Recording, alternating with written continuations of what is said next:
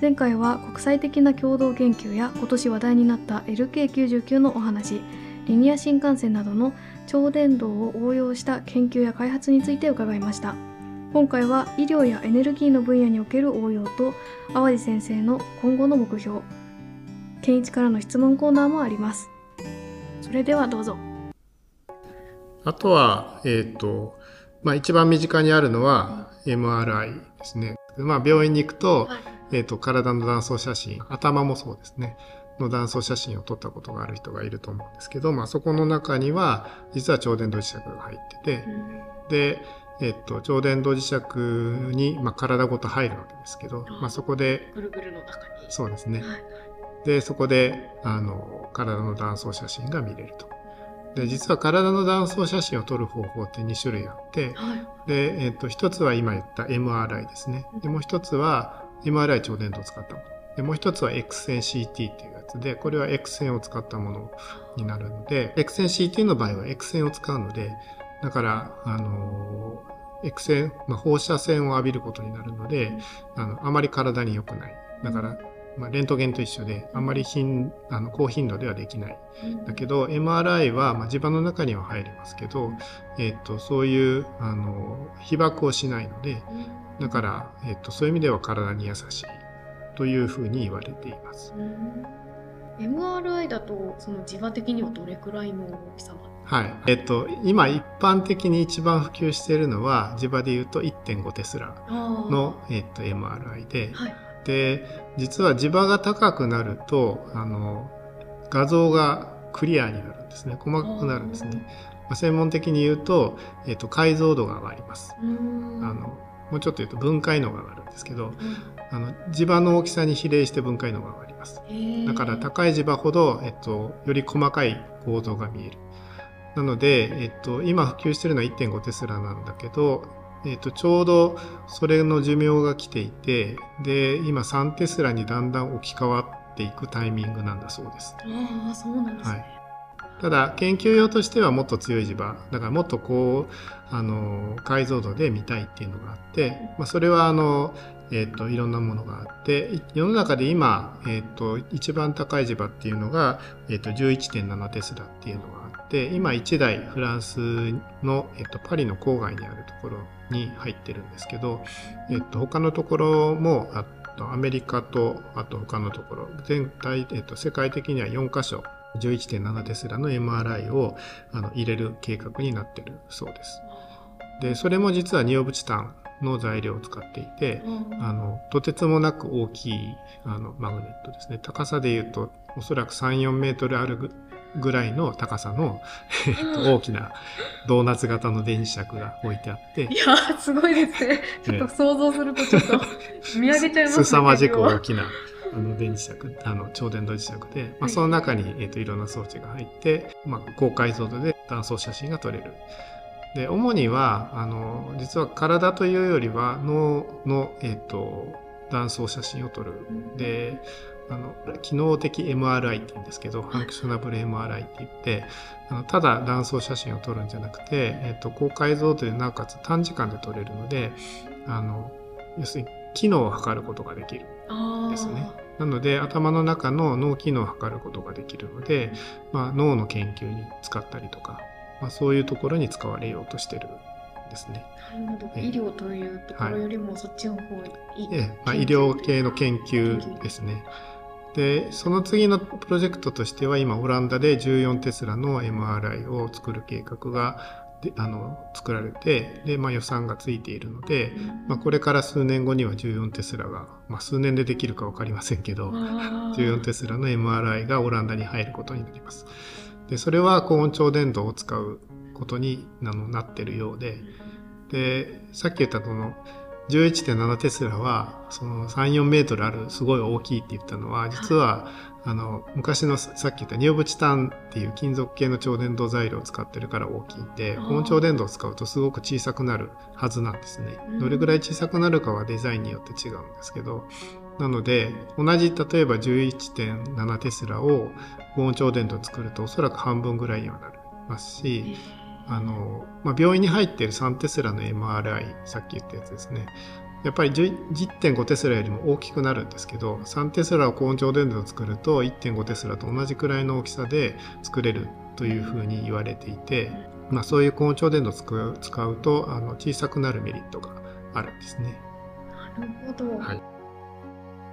最近応用例として、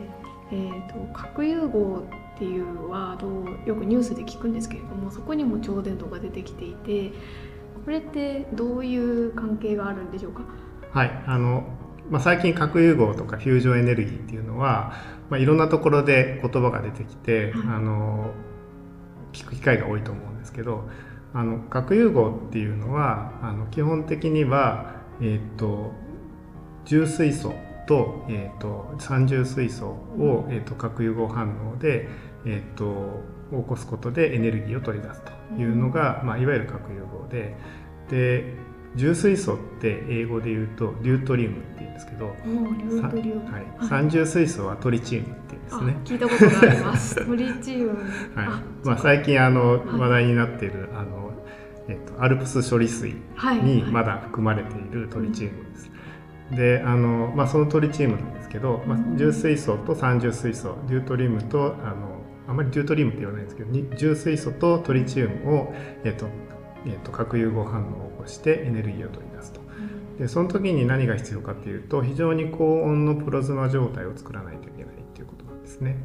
で重水素と三重水素の、えっと、核融合反応の場合でだいたい1億度ぐらいの高温にしないといけないというふうに言われていて、で、まあ、1億度の、えっと、高温のものを入れる容器っていうのは、はい、まあ、普通世の中にないのであ溶けそうですね。何でも溶けてしまうのでその代わりどうするかというと、えっと、磁場を使ってプラズマを閉じ込めてその中で、えっと、重水素と、えトリチウムの核核融合反応を起こさせてエネルギーを取り出すという方式が今の核融合論なんですね。でそのためには、まあ、非常に大きな空間に強い磁場が必要になるので、まあ、そこで超電導磁石っていうのが出てきてなので、えっと、超電導と今の核融合のえっと、関係は、まあ、切っても切り離せないっていうまあ、そういう状況にあります。なるほど。で今あのその核融合炉っていうのは、えっと、国際協力で、えっと、フランスに建設中で、えっと、イーター計画って言います、うん、日本語で言うと国際熱核融合実験炉っていうんですけども、あのそれが大体2030年頃のファーストプラズマを目指してファーストプラズマっていうのはプラズマを最初に出す時期なんですけどを目指して今建設をしていると。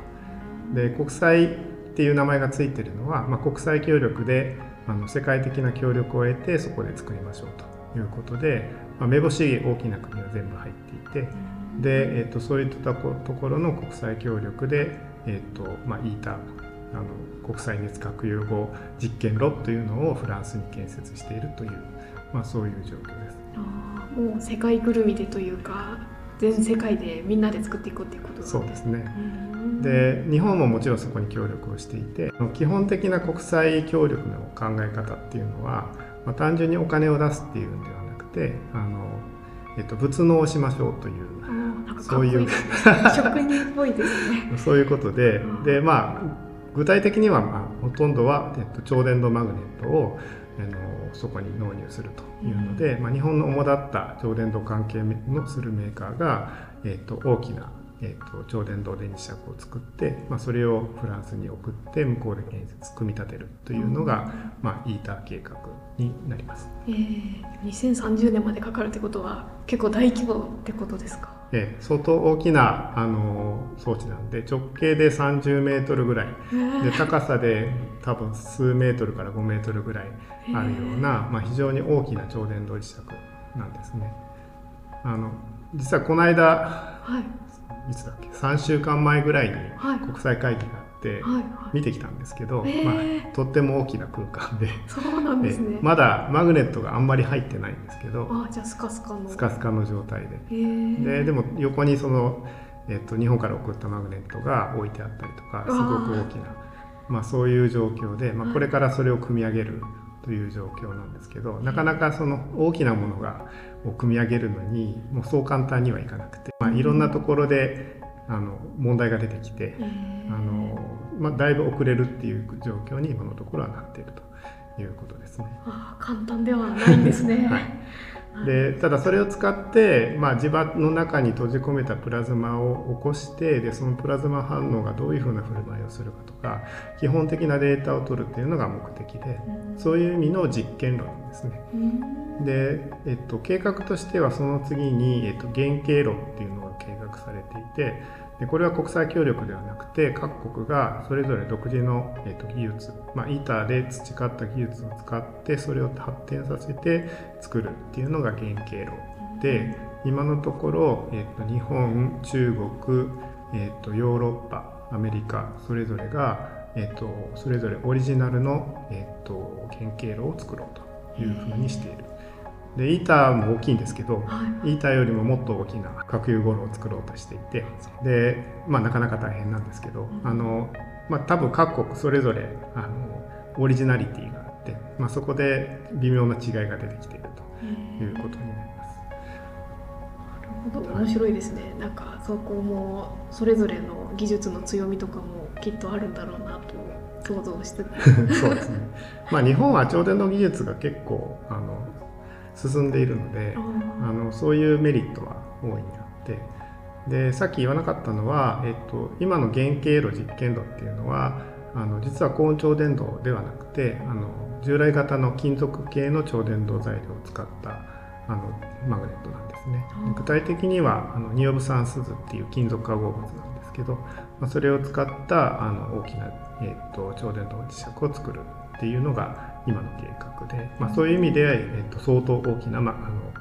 えー、核融合炉になっているということになります。なるほど。もし高温超電導が実現してくればまたその様子も変わってくるかもしれない。そうですね。あの、まあ、そういう意味ではここ数年12年のところで、まあ、新しい計画がいろんなところから出ていて、えーとまあ、小型核融合炉あるいはまあ先進核融合とか高温超電導核融合とか、まあ、いろんな名前が言われたりしてるんですけど、まあ、要はあの高温超電導を使ってどちらかというとなるべくコンパクトに、えー、と核融合炉を作って、まあ、それで、えー、と早くあの広く普及させようという流れが、まあ、起こってきてるんですね。で具体的にはあのさっきの原型炉実験炉っていうのは、まあ、国が主導して、えー、と実えーと、建設をしているっていうところなんですけどその小型核融合炉に関しては、えーと、民間主導でやるというところで世界的には大体10社ぐらいのあのベンチャー企業スタートアップ企業が今できていてでまあ小型といってもそれなりの大きさで、えーと、とそれなりにお金がかかるのでなかなか大変なんですけど一企業がやるという意味では。ただあのやっぱり核融合っていうのはあのいわゆる核分裂を使う原子炉と違って安全なので、えっとまあ、いろんなところが、えっと、それに投資をしていて、うん、でさっき言った10社ぐらいあるうちの企業のうち、まあ、少なくとも数社以上のベンチャー企業はあの主だった国際的に有名な会社から出資を受けて、まあ、1社あたり何千億っていうお金を集めて、で、まあ、それで早く高温超電導を使ってコンパクトの核融合炉を作るっていうのが今すごく加速されている状況なんです。全世界的な流れになっているということですね。はい、あの高温超電導を使うとさっき言ったようにあの超電導マグネットがコンパクトになる、で磁場が強くなる。で磁場が強くなるとプラズマをなる小さな空間に閉じ込められる。のでなので、まあ、小型化されてで、まあ、低コストになってで、まあ、小さくてもそれをたくさん普及させればあの、まあ、それでいろんなところで核融合炉ができて、まあ、あの環境に優しいし安全だしっていうのであの最終的には儲かる可能性がある っていうところで、まあ、出資してるんだと思うんですけど。企業とかはそうですよね。ね。はい、なので日本もあの、えーと、エネルギーが日本はないのであの石油とかがないので、うん、まあ、あの国としてはそういう技術力で世界と対応できる。でなおかつそのエネルギー問題がそれで解決できるのでまあ、日本としてエネルギーが少ない日本としては、まあ、核融合炉をもっと前面に押し出した方がいいでしょっていうことで、まあ、最近政治主導であの核融合にあの国が力を入れ始めているということで日本でも今えー、と3社あのベンチャー企業が立ち上がっていて、まあ、そこもそれなりにお金を集めていて、あの日本は日本オリジナルで進めているというのが今の状況ですね。なるほど。企業も国も大学というか研究機関も、もうみんな総力というか、はい、結集でやっているという。今すごいんですよ。あの、えー、国の予算が。あそうなんですか、えー。はい、リアルな話。はい。なるほど。よくわかりました。ありがとうございます。これまでお伺いしてきて、えっと、地場を利用した応用っていうのが MRI ですとかリニアですとかあとは核融合もそうだと思うんですけれども結構多いかなと思うんですけれども強磁場の状態で超伝導現象っていうのができるとなどういったことが嬉しいんでしょうか？あの一言で言うと、まあ、さっきから出てるようにあの高温超伝導を使ってなるべく強い磁場を作りたい、うん、だからなるべく強い磁場で超伝導状態を保ってほしいですね、うん、だから高温超伝導が見つかる前はえーと、出せる磁場っていうか強磁場かけると超電導って壊れてしまうのでだいたい20テスラから25テスラぐらいのところで超電導が壊れてしまう材料しかなかったんですね。でなるべく高い磁場で超電導が使えるとあのより強い磁場が出せるので、えーとまあ、僕らとしては強い磁場の磁石を超電導で作りたいっていうことがあってでさっきあんまり言わなかったんですけど今世の中で出せる強磁場の大きさって世界記録は45.5テスラなんです。でそれ、まあ、あの実験用としては45テスラなんですけどどうやって作ってるかというとあの超電導じゃなくて、えーと、すごく大きな電力を使ってあの水で冷やしながらその発熱するっていう話をさっきしましたけど、あの水で冷やしながらすごい、えーと電力を使って磁場を出すでそれでやっと45テスラが出るっていうのが今までだったんですね。なので超電導がそれこそ50テスラで使えるんであれば超電導で50テスラが出せるのでそうすると,、えーと、そんなに大きな電力も必要なくてで超電導ってすごく安定というかですね、まあ、簡単に言うと綺麗な磁場が出せるんですね。なので綺麗な実験ができるんですよ。ああ綺麗な実験なるほど。なんか分かったような分かんないようなかもしれないですけど、ね、まあ、要するに簡単に言うとノイズの小さい実験ができるので小さいシグナルが見える。でなおかつまあ長時間の実験ができるので、まあ、小さいシグナルは時間をかければあの、えーと、積算するとあの見えるようになるので、まあ、そういう実験もできてということで、まあ、超電導でやった方が圧倒的にいい実験ができるのでなのでもしあの今の使える磁場45テスラもしくは50テスラが超電導でできるようになるとまあそうやっぱり物性強磁場の物性研究強磁場研究の世界がまた変わるのでだからそういうふうにやりたいと思ってるんですね。なるほど、はい研究で使われる実験自体が変わってくるってことですね。はい、そうですね。だから今うちにあるその最初にちょっと言ったガリレオに出てきた25テスラの超電導磁石。あの実は20さっき言った名前は25テスラ無冷媒超電導磁石って言うんですけど、はい、あのその無冷媒の話さっきしませんでしたけど、はい、あの無冷媒っていうのは液体ヘリウムを使わない超電導磁石なんです。なのであの超電導でありながら液体ヘリウムを使わないのででなおかつ25テスラってあの超電導磁石で25テスラで使えるあのいわゆる実験に使える磁石って世の中になくて、えー、そうなんですね、去年、えっと、数年前に2021年かな。あのそのアメリカのフロリダにある教授場施設があの32テスラっていうのを作ったんですけど、まあ、それは液体ヘリウム冷却ででそれまではうちの25テスラが超電導で使えるマグネットとしてはあの1番だったんですけどまあ1番じゃなくてもあの2番でもいいんですよ。あそうですね。そうですね。あの液体ヘリウムを使わないので、まあいつでも磁場が出せるし安定に実験ができるので今実はすごい人気であの使いたい人がたくさんいるんですね。なので、まあ、それがゆくゆく40テスラ50テスラになるとすれば、まあ、それであの強磁場の研究の世界がまた広がるので、まあ、そういったところができるようになるというのが、まあ、強磁場で超電導が使えるメリットですね。あはい、なるほど面白いですね。はい、一般的なこのの応用のイメージとはまたちょっと違った角度でなるほどなと思いました。これから、えっと、応用の範囲をどんどんこう実験とかで広げていくとするとどういったことが課題になってきますか？あの、まあ、さっきの話と似てるんですけど、はい、まあ、私自身はやっぱり高温超伝導を使って強磁場磁石を作るっていうのをやりたいと思っててでやっぱり大事なのは使える磁石を作りたい、うん、だからあの単純に世界記録を出すというよりは、まあ、世界記録じゃなくてもあのちゃんと使える磁場がやっぱり30テスラは超えたい、うん、でできれば40テスラぐらい。まあ願わくば50テスラぐらい。まあ欲は言うとキリがないんですけど。っていうののあの強磁場を作りたいと思っていて。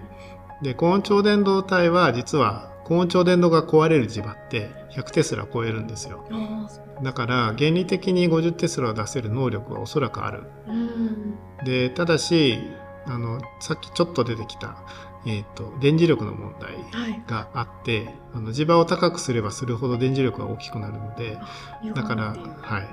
歪んでしまうんですね。はいはい、で下手すると切れちゃいますからまあ、それをどういうふうに安定に切れないように使うかっていうのが問題でなので、まあ、使いたい使える磁石を作るためには、まあ、そういったことでもちゃんと安定にそのトラブルなく使えるということが重要で、まあ、そのためにはやっぱり単純に性能が出るだけではなくてあのどういうふうに安定にあの壊れず、えーと、トラブルなく使えるかっていうところをちゃんと考えて作らないといけないと。なので少なくとも、えーと、10年ぐらいは使いたい。はい、ああもうぶっ続けで10番を10年保持する。まあ極端に言えば。ああ、えー、なるほど。はい、ということができるような磁石を作るっていうのが、まあ、最終的な目標で、まあ、そのためには材料から見ていかないといけないので、うん、まあ、あの個人的には実用材超伝導材料の基礎っていうところはやっぱり重要で、うん、まあ、そこを押さえた上で、まあ、少し泥臭いんですけどコイルに仕立ててあげた時に中でなんかどんな風になってるのかどんな力がかかってるとか、まあ、どんな磁場がかかってるとかどんな風に動いてるのとか、まあ、そういったところもあの想定した上でちゃんと堅牢な壊れにくい壊れない磁石を作るということが重要なので、まあ、そういったところわかんないんですけど。わかんないんですけど、まあ、それをじゅあのなるべく理解してあの設計に生かしてっていうのが、まあ、今の私の目標ですかね。はい、面白いですね。では先生に、えっと、ここまでの超伝導のお話でもっと超伝導について知りたいっていうふうに思われる方もいらっしゃるかと思うんですけれども何かこういうおすすめの本とかっていうのはありますか？はい。えー、っと 入門書ど、どの、どういう人たちを対象にするか なかなか難しいんですけど、ね。あの、まあ、本当に、えっ、ー、と、入門書というか、一番優しい、あの、まあ、お話的に、えっ、ー、と、ちょっといろいろ知識を収集したいっていうんであれば、あの、まあ、今、当時東大で、今、青山学院大学の下山純一先生っていう人が書いた、とことん優しい超伝導の本っていうのがあって、まあ、これはあの一番入門書としては読みやすいと思います。表紙もすごくイラストが書いてあったりして、はい、すごい私も手にと取れそうだなっていうふうに思いました。えー、あのうちの研究室にも置いてあってあそうなんですか。あの4年生とかそこから始めるんですけど。そうなんですね、えー、なのでいいいいんじゃないかと思います。あちょっと、ぜひ拝読したいと思います。もしあのあのこれから研究室に配属されるっていうところで、はい、物理をもうちょっと深めたいなっていう方とか、はい、物理から入りたい方には何かおすすめありますか？そうですね。あの、まあ、最初に研究室に来た学生にあの一緒に輪行で読んだりする教科書っていうのもあるんですけど、はい、とっつきやすいのはあの、まあ、最近出版されたあの東北大の今名誉教授なんですけど小池洋二先生っていう人が書いたあの超伝導を直感的に理解する基礎から応用までっていうのがありましてで、まあ、これはあのあんまり数式が出てこないですね。なのであのまあ、だけど物理とかあの少し大学で勉強してた人たちが最初にあの勉強するにはあのいい教科書だと思います。あの文字通り直感的に理解するっていうところが 重要で。あのこの先生あの現役の時からいつも言ってたんですね。あそうなんですね、ね直感的に理解する。あのいろんなところでその先生質問する時もそれは直感的にどう理解すればいいんだっていう。まあそんな感じの先生で、えなので、まあ、そういうふうに書かれてる教科書なので、えいいかと思います。先生の分身みたいな 本ですね。ちょっとぜひそちらもあの読んでみたいなと思います。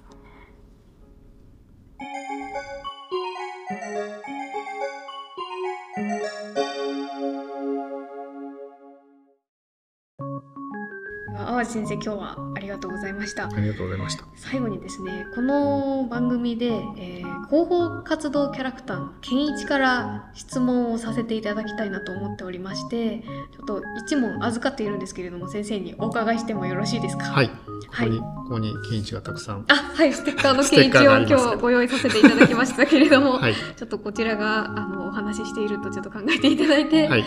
ケンイチからの質問で先生の好きな仙台名物は何ですか？という質問が来ております、はいいかがでしょうか？これ一番答えるのが難しいんですけ超伝導よりど。はい。あの、私仙台に来てもう30何年だろう？4年になるんですけど、はいあの、まあ、仙台名物、これ食べ物じゃなくてもいいのかな？まあね食べ物で言うと、まあ、たくさん、多分一通り食べてるんですけど、あえっ、と、はい。あの、来て、やっぱり一番最初に美味しいなと思ったのは、やっぱり牛タンなんですよね。ああとは、まあ、あの、好き嫌いがあるんですけど、やっぱりホヤはあ大好きで、えー、あの、ちょっと義理の父親が釣りをする人だったので、はあの、い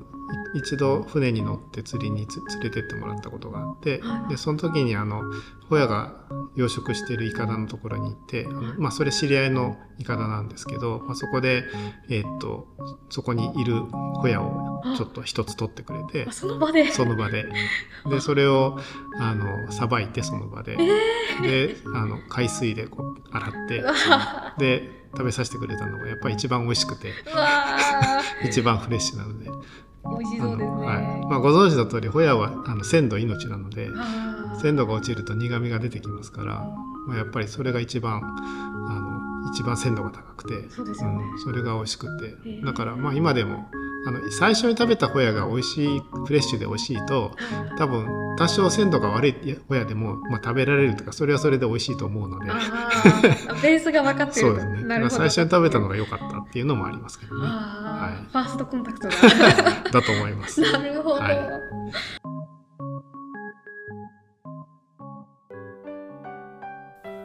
東北大学では日々新たな研究成果が生まれています